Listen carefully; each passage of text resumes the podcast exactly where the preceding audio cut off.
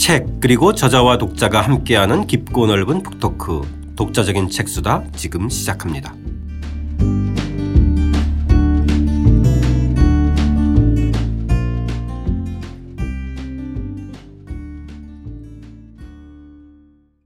신정근 교수님과 함께하는 노자의 인생 강의 오늘 그 첫 시간입니다. 일강병 춘추 전국 시대에 부는 변화의 바람 편 시작하겠습니다. 저는 책 만든 사람 김학원입니다. 먼저 노자의 인생 강의의 저자이신 성균관대 유학대학의 신정근 교수님 모셨습니다. 예, 반갑습니다. 신정근입니다. 예, 선생님 저희 2016년 10월부터였으니까 예. 벌써 1년이 훌쩍 지났네요. 그러네요. 시간이 참 빨리 지나갑니다. 예. 그때 농자의 인생 강의 7회 방송을 해 주셨는데 예. 어, 반응들이 아주 뭐 여러와 같았고 아, 직도 계속 그 청취자들이 계속 이제 듣고 있는데요. 네. 어, 아마 어, 노자의 인생 강의 다시 이제 방송 들으면 아, 많은 분들이 또 어, 친숙하게 반겨주시지 않을까 생각하는데요. 아무튼 어, 바쁘신데 나오셔서 감사드립니다. 네, 저를 초대해 주셔서 고맙습니다. 자, 일단 이번에도 선생님 강의로 시작하셨어요? 지난번에 공자 인 생 강의처럼? 예. 뭐 노자나 공자나 텍스트를 읽어서 그 의미 자체를 뭐 파악하는 사람들은 이제 전공자의 역할이겠지만 일반인들이나 생활을 하시는 분들한테는 그 텍스트의 의미를 자기의 삶으로 이제 가져와서 어떤 접점을 찾아내고 또 그 접점에서 삶의 의미를 이렇게 충격을 주거나 또 풍부하게 하는데 뭐 강의가 가장 좋지 않나 생각을 합니다. 네. 자, 이번에 선생님 머릿말에도 밝히셨지만 독특한 것이 선생님께서 직접 노제의 발자취를 따라서 중국에 다녀오셨다. 예. 그리고 거기서 직접 찍은 사진들이 여기 수록돼 있어서 예. 사진을 보는 또 재미가 있어요. 아, 선생님이 직접 찍으셨다라는 하고 하니까 예. 좀 달라요. 우리가 이제 인터넷에서 그냥 보는 사진이 아니라 선생님께서 직접 손수가셨다는데 맞습니다. 네. 뭐 공자의 고향은 이미 뭐 대도시는 아닙니다만 이미 이제 많은 사람들이 찾고 또 그런 분들을 맞이할 이런 인프라가 구축되어 있습니다만 노자의 경우는 아직 그렇지는 않습니다. 찾아가는 것도 힘들고. 아 현지에서도 아직은 좀 공자에 비해서는. 그렇죠. 네. 접근하는 루트도 좀 복잡하고 그렇지만 뭐 제가 사진을 잘 찍는 건 아닙니다만 아직 많이 알려져 있지 않기 때문에 현장에 와서 찍어온 사진이 또 책 내용과 별도로 어떤 노자에 대한 생각을 키워 나가는 데 있어서 중요한 자극제가 되리라고 생각합니다. 실제로 선생님 직접 가보시니까 어떠셨어요? 대도시 뭐 북경이나 상해하고는 전혀 다른 또 분위기일 텐데. 맞습니다. 뭐 중소도시라든지 우리나라 단위라고 한다면 인구 한 10만 이하 정도의 작은 뭐 농촌이거나 이런 도시죠, 이제. 네. 그런 곳에 가면 처음에 제가 기대할 때는 노자라든지 이런 사상가의 고향이니까 그 동네 사람들이 잘 알 거라고 생각하지만 또 실제로 그렇지는 않습니다. 아, 그래. 예, 세상 다 어디다 하나 먹고 살기가 바쁜 모양입니다. 사실 저희도 뭐한 지자체가 활성화되기 전에는 예. 그런 경우가 많았어요. 그죠? 예, 맞습니다. 요즘은 이제 지자체가 활성화돼서 음. 뭐 아무튼 특성화하고 예. 뭐그 지역의 유명한 인물들 막 이렇게 이제 조명하는데 중국도 아마 이제 그런 그 이전의 상태인가 봅니다. 그렇죠. 찾아오는 사람은 뜻을 가지고 찾아오지만 그곳에 네. 사는 사람은 왜 왔나. 맞습니다. 네. 네. 저도 뭐 서울 지금 이렇게 오래 살지만은 뭐 유람선 한 번 안 타봤는데. 맞습니다. 실제로 중국의 그 현지인들은 좀 어떻습니까? 예, 근데 요즘 뭐 TV라든지 또 요즘 중국은 이제 국학이라고 그래서 어떤 전통 문화를 가지고 어떤 민족적 국가적 정체성을 마련하는 게 이제 정부에서는 아주 활발히 하고 있습니다. 예. 그런 측면에서 고전에 대한 어떤 의의라 그럴까 뭐 사람들의 어떤 관심이 늘어나고는 있습니다만 아직까지는 뭐 많은 분들이 이런 노자라든지 공자라든지 전통 사상가랑 어떤 자기 삶과 밀착시켜서 생각하는 사고는 지금부터 시작되고 있다. 뭐 이렇게 말씀드릴 수 있겠습니다. 예. 자, 이번에 노제 인생 강의는 선생님 10강으로 구성됐어요. 예, 예. 예. 매 강의마다 소제목의 앞에 핵심어를 꼽아 주셨어요, 또. 예, 예.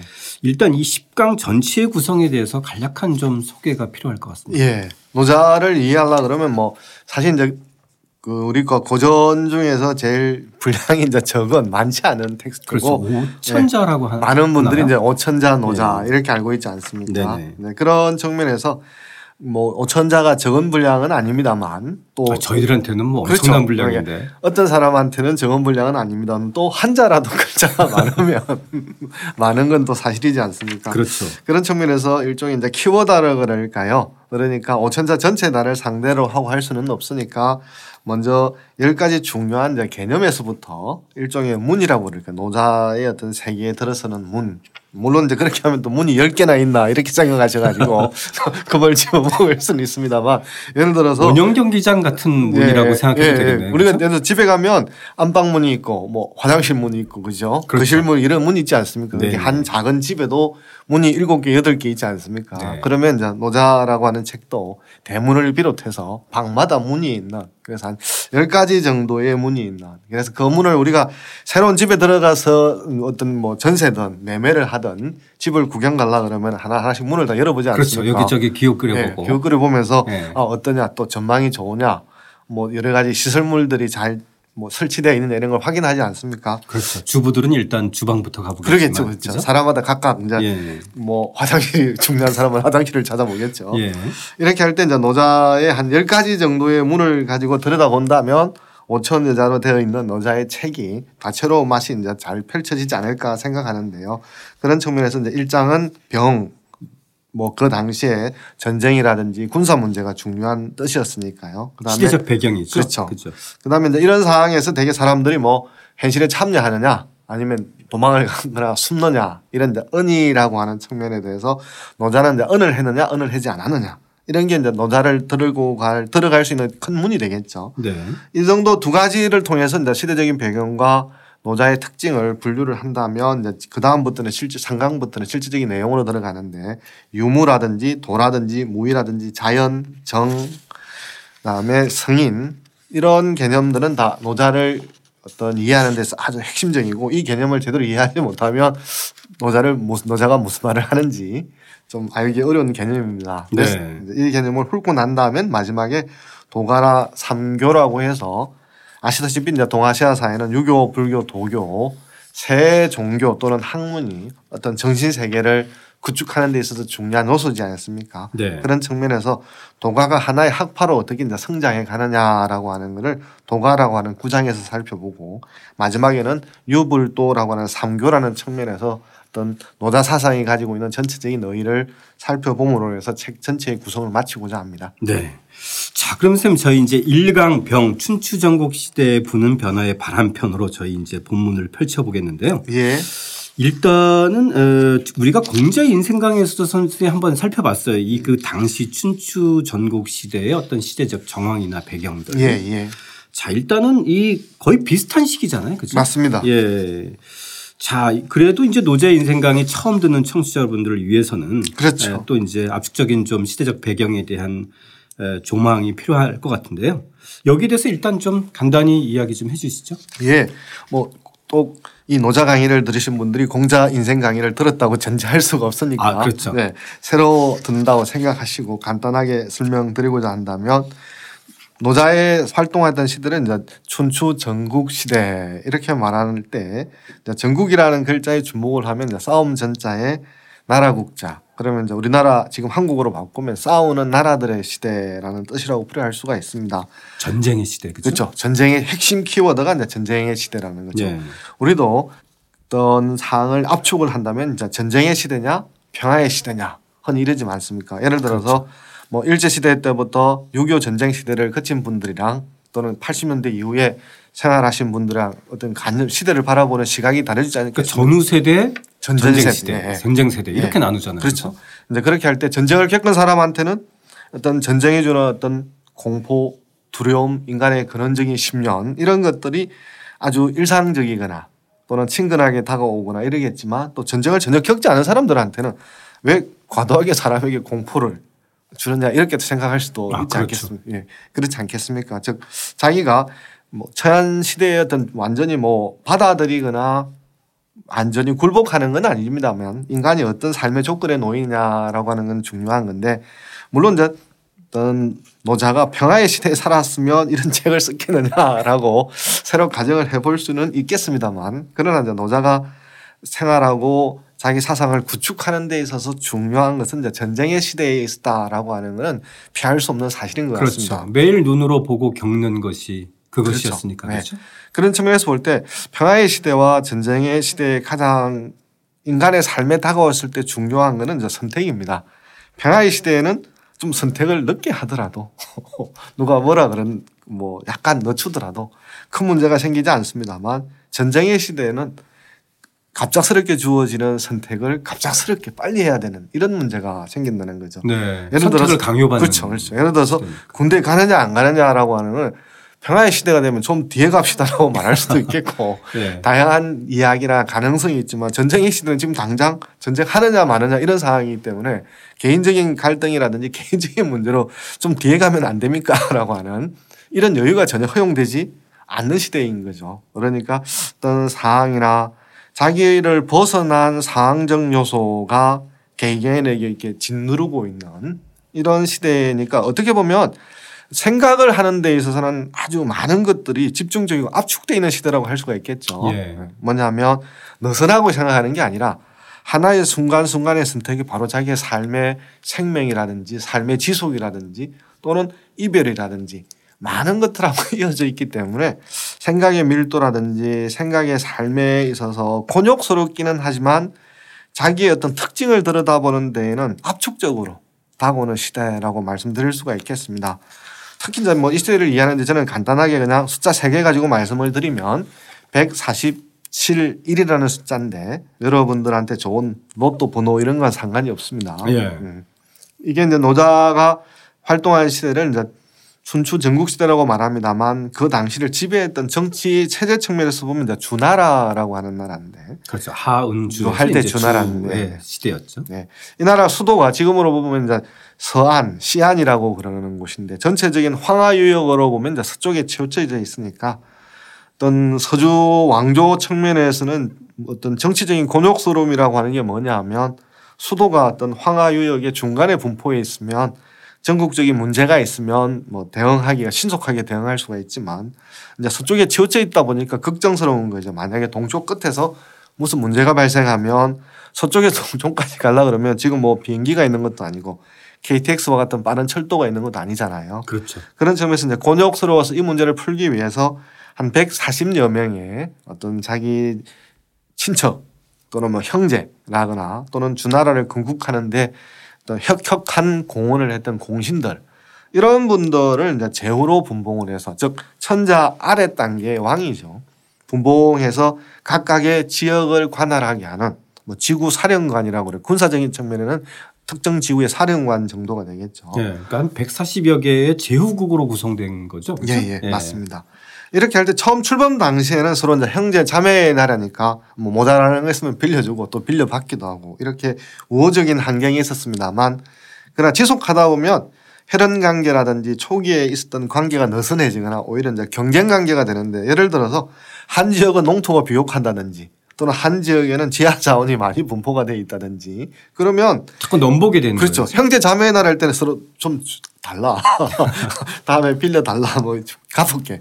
이렇게 해서 우호적인 관계가 됩니다만 나중에 이제 시간이 지나면 이제 경쟁적인 관계가 되고 경쟁적인 관계가 되면 요구하거나 부탁을 해도 안 들어주면 이제 넘보거나 서로 싸움으로 발전할 가능성이 있고 그거의 상징적인 의미가 전국 시대에 오게 되면 140여 개의 나라가 서로 치고받고 하다가 모두 7개의 나라로 이렇게 줄어들고 야 엄청난 변화예요, 그렇죠? 그렇죠. 그런 네. 상황에서 숫자상으로는 단순히 140에서 7로 넘어 줄어들었다. 133개의 나라가 망했다 그러지만 한 나라가 망하는 데 있어서는 수많은 군인, 수많은 사상자, 수많은 고통 이런 것들을 상징하는 말이라고 할 수 있겠죠. 그렇죠. 한 네. 패밀리의 입장에서 봤을 때 147명의 자녀가 있었는데 네. 자연사한 게 아니라 그렇죠. 서로 치고받고 하면서 다 죽고 일곱 명만 살아남았다. 그렇죠. 이건 그 엄청난, 엄청난 가족사에 정말 어, 참 잔혹사예요, 그렇죠? 그렇죠. 네. 저는 그런 측면에서 음, 여러 어떤 언어를 수많은 언어를 통해서 시대적인 변화를 설명할 수도 있습니다만 이렇게 140여 개국의 나라가 7개의 나라로 줄어든다. 이게 자체가 숫자상으로의 변화는 133에 불과하지 않습니다만 그러나 하나가 줄어들 때 뭐 고스란히 한 지배 집단이 실종되거나 망하거나 전쟁에 의해서 살해되는 이런 일들이 일어나지 않겠습니까? 그렇죠. 이런 측면을 보면 사회적인 변화도 급격했을 뿐만이 아니라 하나 한 단계 한 단계의 변화 사이에 수많은 피비리 나는 갈등과 대립의 역사가 있지 않았느냐. 그런 측면에서 물론 지배 집단에 있어서 내가 왜 죽어야 되느냐, 내가 왜 전쟁을 해야 되느냐 알거나 의식하고 있는 분도 있겠지만 어떤 분은 그냥 명령에 따라서 예. 어느 날 오라고 해서 갔더니 그냥 압도적인 적에 의해서 섬멸되어 버리면 내가 왜 죽는지도 모르고 죽어버리는 이런 일들도 일어나지 않겠습니까? 이렇게 보면 음, 결국 이 시대 상황이라고 하는 게 누구나 인간은 자기의 삶을 자기 스스로 선택하고 결정하고 싶어 합니다만 그러나 시대 개인을 넘어선 국가 상황 이런 압도적인 것들이 개인의 삶에 이렇게 수시로 끼어드는 그런 시대적인 상황 속에 있었고 개개인들은 이제 그런 압박감들을 시시각각으로 느끼는 그런 상황 속에 살고 있었고 그런 상황 속에서 뭐 인간다운 삶이라 그럴까 또는 사람이 전쟁을 넘어선 다른 삶을 구상을 해야 되겠다라고 하는 욕구는 평화의 시대를 살아가는 사람보다 훨씬 강렬하지 않았을까. 예. 이게 이제 시대적인 특징의 압축이라고 할 수 있겠습니다. 네. 그래서 이런 시대적인 흐름 속에서 그 길을 모색했던 사람들의 출현, 그게 이제 제자박가의 출현의 배경이 된 거네요. 그렇죠, 그렇죠. 그러니까 네. 뭐한 가지 길만 있는 건 아니죠, 그렇죠? 그렇죠. 사람마다 생각이 다르니까 네, 뭐 이렇게 하면 좋겠다, 저렇게 하면 좋겠다. 그게 이제 제자백가라고 하는 다수의 방향성들이 이제 제시되는 거죠. 예. 선생님께서 이제 그 여러 가지의 흐름을 크게는 음. 세 가지로 압축하셨어요. 그죠? 예. 예. 뭐 전부 다 다 말하면 밤새도 끝을 맺을 수가 없으니까. 그렇죠. 큰 틀에서만 네, 큰 틀에서만 말한다면 그렇죠. 그런 시대적인 변화가 이제 필연적이고 피할 수 없다. 라고 보는 흐름이 있는 거죠. 그러면 이제 그런 필연적인 흐름에서 주도권을 장악해서 승리하는 역사에서 승리자가 되자라고 하는 하나의 흐름이 있는데 주로 이제 법가라고 하는 학파가 이러한 주장을 하게 된다고 할 수가 있습니다. 두 번째의 경우에서는 어떤 거냐 그러면 그렇게 변화가 일어나는 것 자체를 이전 상으로 되돌릴 수는 없지만 과연 이제 방향이 어떤 방향으로 가야 되느냐 즉 물리적인 충돌이라든지 이런 힘의 우위를 통해서 상대를 굴복시키려고 하는 이런 방법만 있었을 것인가 아니면 필요 불필요한 갈등이라든지 대립을 피한 상태에서 평화롭게 어떤 시대적인 변화가 불가능할 것인가 이게 이제 공자를 비롯한 육아에서 모색하고자 하는 흐름이라고 한다면 예. 마지막 하나의 흐름은 이제 노자가 대변하는 건데 왜 우리가 이렇게 너무 고통스러운 싸움을 하고 있느냐 누구인데 예를 들어서 전투 내에 나가는 사람한테 물으면 당신 행복하십니까 물으면 다들 내가 죽을지도 모르는데 뭐가 행복하냐라고 이렇게 반문을 할 거예요. 그렇죠. 이긴 자와 진 자 양쪽의 백성들은 다 피해자니까. 다, 네, 다 피해자잖아요. 네. 아무리 성자한다고 그러더라도 그분이 또 다음 전투에서 이긴다는 보장은 그렇죠. 또 없는 거잖아요. 네. 그러니까 노자 스스로는 그럼 다들 원치 않는 전쟁을 왜 하고 있느냐. 그런 측면에서 아예 또한 어떤 발을 한 발 더 뺀 상태에서 시대적인 흐름을 볼 때 지금 이런 대립과 충돌이라고 하는 게 과연 인간다운 세상을 구성하는 데 있어서 피할 수 없는 것인가? 아니면 왜 이런 대결로 나아가도록 생각하는 사람들의 밑바탕에는 도대체 무슨 생각이 깔려져 있을까? 예. 네, 이런 측면에서 어떤 한 발 발을 뺀 상태에서 과연 어떤 평화적인 또는 힘의 우위에 의한 이런 변화만 있는 것인가 또 다른 방법이 있지 않을까를 생각한 것이 노자라고 할 수 있겠습니다. 네. 자, 선생님께서 지금 말씀하셨던 이 법가의 부국강병과 노자의 수국과민 그리고 이제 공자와 맹자의 인자무적 이렇게 큰 틀에서의 세 가지 길인데 일단 32쪽의 이 맹자의 선택 인자무적에 대해서 좀 살펴봤으면 좋겠는데 일단 노자를 살피기 전에 맹자를 먼저 잠깐 살펴봤으면 좋겠는데 그 대목 한번 어, 선생님께 청해서 예. 어, 읽고 이야기해 보겠습니다. 알겠습니다. 맹자의 첫 편을 장식하는 이 양의 양의 왕인과 맹자의 맹자의 만남이죠. 네, 둘의 예. 만남은 뭐 책에는 맹자의 첫 편이지만 전국 시대를 시대를 여는 만남이라고도 할 수도 있겠습니다. 네, 역사적인 장면이네요. 이게 그렇죠. 왕왈 수 불원 천리 이래 역 장유이 리 오국호 맹자대왈 왕 화필 왈리 역유 이니이이 번역 한번 해드리겠습니다. 왕이 물었습니다. 노인장 천리를 멀게 여기지 않고 우리나라로 오셨는데 어떻게 하면 우리나라를 이롭게 할 수 있을까요? 맹자가 대답했습니다. 왕께서는 하필이면 이익 문제를 먼저 말씀하십니까? 이니 즉 사랑과 정의의 도덕이 있을 뿐입니다. 네. 그렇게 이 양의 왕은 이 배경을 잠깐 좀 선생님께서 설명해 주셨으면 좋겠는데 예. 양나라 해왕을 얘기하는 거죠. 그렇죠. 예. 양나라 해왕이고 진나라 자기 옆에 있던 진나라 와의 대, 대결 네. 과정에서 군사적 정치적 불안 때문에 수도를 이제 옮긴 이런 왕이라고 할 수 있는데 네. 즉 생존이 위협을 받는 이런 왕이라고 할 수 있겠죠. 그러면 결국은 자기가 생존을 위협을 받으면 강자가 돼서 자기의 생존을 위협했던 나라를 오히려 이제 복수를 한다거나 자기가 더 이상 두려움을 느끼지 않는 이제 강자로 바뀌어야 되겠다. 이게 이제 원문에 나타날 때는 이제 리오국 우리나라를 어떻게 하면 이롭게 하느냐. 리자는 이제 강자의 뜻하고도 같은 거죠. 어떻게 하면 예. 우리나라를 강하게 할 수 있느냐. 이 강하게 하는 말은 결국은 다른 나라들이 우리나라를 넘보지 않을 수 쓸수 있는 방법이 뭡니까?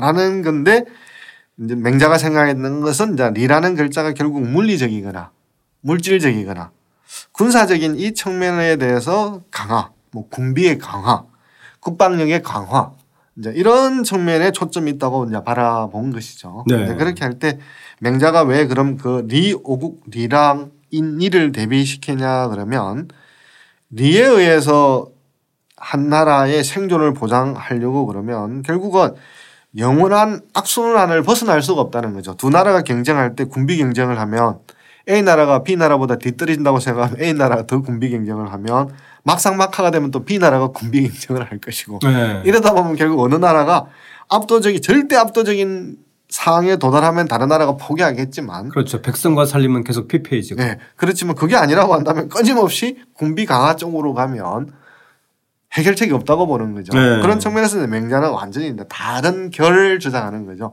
인리도 하자. 오히려 그런 끊임없는 악순환의 군비 강화로 가는 것보다는 인위로 가게 되면 아예 전쟁의 필요성이 없어지지 않느냐라는 측면에서 보면 맹자의 이 양해왕과 맹자 첫 편의 만남은 이 시대를 이끌어가는 두 가지 어떤 강물이다. 그 강물이 교차하면서 지금 충돌하는 건데 뭐 만났으면 이제 해결책이 되겠지만 이제 맹자 책에는 보면 두 개의 강물이 우리 철도의 레일처럼 네. 두 개가 나란히 이어져 가고 있습니다. 네. 사실 해왕의 입장에서 봤을 때는 에, 현실적인 질문이기도 해요, 그죠? 그렇죠. 이제 당장 네. 이렇게 생각하시면 되죠. 이제 지금 당장 이웃 나라가 쳐들어오는데 어떻게 하냐 이런 질문이겠고, 그런 이제 맹자가 볼 때는 이제 그런 지금의 이 문제 침략을 지금 당장의 침략을 넘긴다고 해서 그 다음에 또 침략이 있을 거고 네. 그 다음에 또 침략이 있을 건데 그러면 위정자가 양해왕이 계속 사람들한테 동의를 끌어내기 위해서는 이번이 마지막이다. 이번이 마지막이다. 그럴 텐데 그 마지막이라고 하는 게 의미가 없어지지 않습니까? 맞습니다. 저희는 이미 19세기, 20세기 전쟁과 광 기의 시대에 이미 이 경험을 했어요. 그죠? 그렇죠. 네. 그러니까 이제 맹자 스스로가 이게 어느 것이 현실적이냐에 대한 생각이 다른 거죠. 그러니까 양해왕의 경우에는 지금 당장 어떤 벗어날 상황이라고 묻는다면 그런 맹자의 경우는 지금 당장 벗어난다고 하더라도 그 악순환을 끊지 못한다고 한다면 끊임없이 그 사람들에게 고통을 요구한다면 그건 또 비현실적이라는 거죠. 네. 그런 점 보면은 어느 것이 현실적이냐라고 하는 거는 관점의 차이일 수는 있는 거죠. 자, 이 제자 백가의 세 가지 흐름 중에서 이 저희가 이제 다루는 이 노자의 길, 노자의 선택은 예. 이 소국과민의 길이었는데요. 예. 그것에 대해서 한번 37쪽 노자 30장에 관련 대목 예. 어, 원문과 번역문 함께 읽으면서 이야기해 보겠습니다. 예. 이도 좌인주자 불이 병광천하 기사 호환 사지 소처 형극 생은 대군 지후 필요 흉년 도에 따라 군주를 돕는 사람은 군사력에 기대 세상 사람을 이래라 저래라 강제하려고 하지 않는다. 그러한 처리는 대가를 치르기 마련이다. 군대가 머문 자리에 가시덤불이 무성하고 대군을 일으킨 뒤에 반드시 흉년이 든다. 음.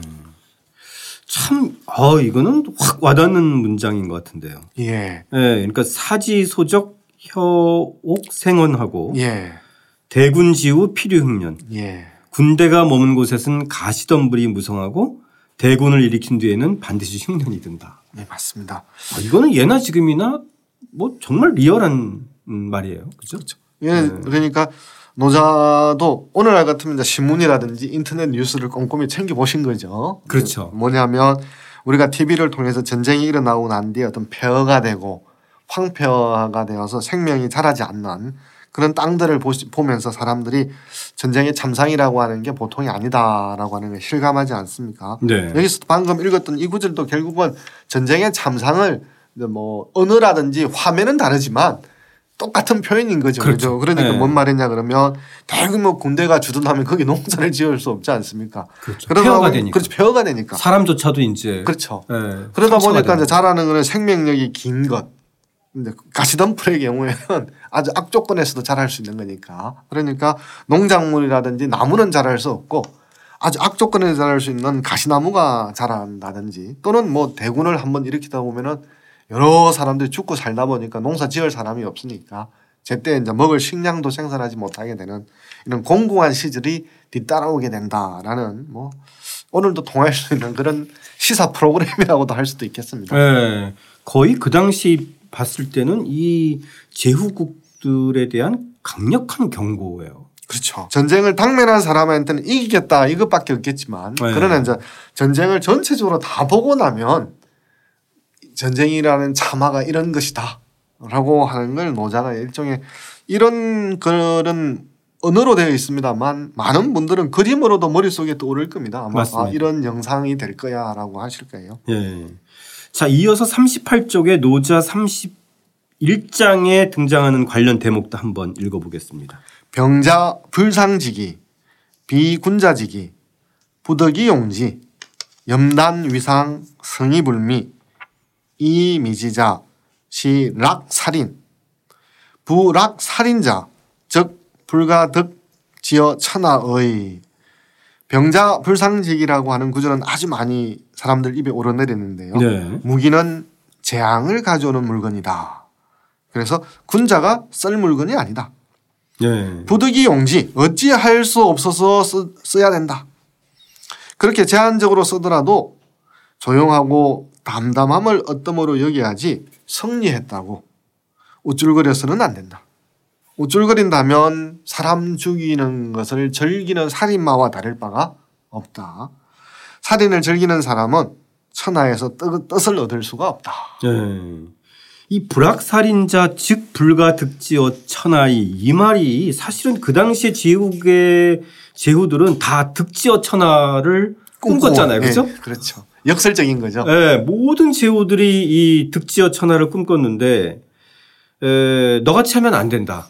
그러니까 이제 맹자의 경우에는 이렇게 생각하시면 됩니다. 해방군이 있고 네. 어떤 침략군이 있는데 해방군은 저쪽의 땅을 내가 차지하는 목적이 아니고 고통을 받고 있는 사람을 구원해 주는 거잖아요. 그렇죠. 그런 측면에서 이제 맹자라든지 유가가 구상하는 전쟁과는 그런 식의 전쟁이 일어나게 되면 상대방의 저항이 극렬하지 않을 거다. 뭐냐면 내가 그쪽에 있는 나라의 물질적 자원을 탐을 내서 가는 것이 아니고 그곳에 있는 사람들을 구해주러 간다는 논리전자. 네. 그런 전쟁이라고 한다면 덕지어 천하가 되겠전자. 그러나 이 시대의 전쟁이라고 하는 것은 결국 수많은 사람을 죽여서 내 의지에 복종시키고 그리고 그곳에 있는 정치 제도라든지 정치 기구를 없애버려서 그렇죠. 뜻을- 치환이니까 네. 그렇죠. 내 뜻을 강요하겠다는 거잖아요. 네. 그러면 결국은 내가 이긴다는 것은 수많은 사람을 죽인다는 거와 동의어인데 멸망시키고. 네, 그렇죠. 네. 우리는 이제 이겼다라고 하는 말만 가지고 보면 환호하고 반기를 일이고 축하할 일이라고 생각하지만 사실 이긴다라고 하는 말의 밑에 함축되어 있는 것은 많은 사람을 죽였다라는 뜻이니까 그래서 네. 이제 맹자라고 하는 아, 노자가 염담 그걸 갖다가 즐거워하거나 떠들 일이거나 자랑할 일이 아니라 예를 들어서 일제시대 때도 우리 이총이라 그래서 사람 죽이고 나서 자기의 어떤 군공을 어떤 입증하기 위해서 사람의 길을 배워가는 그런 일이 있잖아요. 그렇죠. 그렇게 할 일이 아니라 오히려 사람 죽인 것에 대해서 속죄하거나 담담하게 받아들여 어찌할 수 없어서 그렇게 했다. 어, 이런 어떤 시선의 전환이죠. 자, 이 전쟁과 무기와 군대에 대한 노자의 관점과 태도를 오늘 살펴보면 예. 오늘날 2500년이 지난 오늘날에서 우리가 채택해야 될 시대 정신이지 않을까 싶어요. 예, 그런 면에서 보면 이제 앞에 말씀드렸듯이 전쟁의 시대와 이제 평화의 시대를 볼 수가 있는데 이런 전쟁의 시대에서 노자 정도가 된다면 전쟁을 뭐 1, 2년이 아니라 삶에 있어서 많은 부분이 전쟁하고 겹치는 시대이다 보면 이 전쟁에 주는 어떤 고통에 대한 통찰이라고 하는 거는 깊어질 수밖에 없나 봅니다. 예. 그런 측면에서 여기서 이런 구절들이 뭐 얼마 짧은 글자 수로 하면은 얼마 되지 않는 구절입니다만 여기에서 전쟁이 주는 참화라든지 또는 전쟁을 어떤 이면을 바라보는 예를 들어서 어떤 전, 전성국이 모든 것을 혜택을 누리고 세계 질서를 짜는 것이 당연하다고 생각하지만 또 그 이면을 쳐다보면 엄청난 살상 파괴의 어떤 또 다른 이름이잖아요. 네. 그런 측면에서 자기가 가지고 있는 기존의 어떤 이 시대를 이끌어가는 사람들에 대한 통렬한 비판이라고 할 수 있습니다. 네. 저희 노자 그러면 어, 저희 중고등학교 때 예, 보통 어, 무의 자연 이런 개념으로만 이제 생각을 했는데 네. 오늘 첫 시간부터 어, 이 노자에 대한 이야기를 듣다 보니까 정말 어, 단순한 어떤 그 현실 도피 이것이 아니라 현실에 대한 정말 직시 이런 것이 아닌가라는 또 생각이 듭니다. 그렇죠. 그러니까 네. 그 현실로부터 거리를 두려고 하는 거죠. 이게 어떤 방식으로 현실과 관계를 맺어야 되느냐. 많은 경우에는 우리가 삶에 있어서 우리 이제 홍수 산에 이제 여름철에 홍수가 나면 내가 그 홍수의 물에 발을 다는 순간 내가 간다 안 간다의 의지에 작용이 하지 않고 그냥 쓸려가는 거죠. 그런 측면에서 볼 때 노자의 시대도 전쟁이라는 홍수에 많은 사람들 쓸려가는 거죠. 네. 이런 상황에서 내가 이 흐름에서 빠져나올 것인지 이 물살의 결을 타고 가야 될 것인지 어떻게 해야 될 것이 정신을 못 차리는 이런 시대인데 다행인지 불행인지 노자의 경우는 이제 그러한 전쟁의 도도한 홍수에서 한 발 이제 바라보면서 이 전쟁의 홍수에서 도대체 이 홍수라고 하는 게 새로운 문명의 건설로 이끌어갈 것이냐 아니면 문명의 파탄으로 끌어갈 것이냐 그런 것들을 직시하면서 이제 구성을 하는 것이 노자의 철학이지 단순히 그냥 이런 전후 맥락 상관없이 아니 나는 자연이 좋아. 나는 그냥 산에 들어갈 거야. 이러면 이제 탈문맥적 문맥 일탈적 노자 독해라고 할 수가 있습니다. 네. 그러면 이제 노자와 상관없는 노자 읽기가 되겠죠. 네. 자 신정은 쌤과 함께하는 노자의 인생 강의 다음 시간에는 이강 은 혼란스러운 세상을 떠나다 편으로 다시 이어가겠습니다. 함께 해 주신 청취자 여러분 감사드립니다.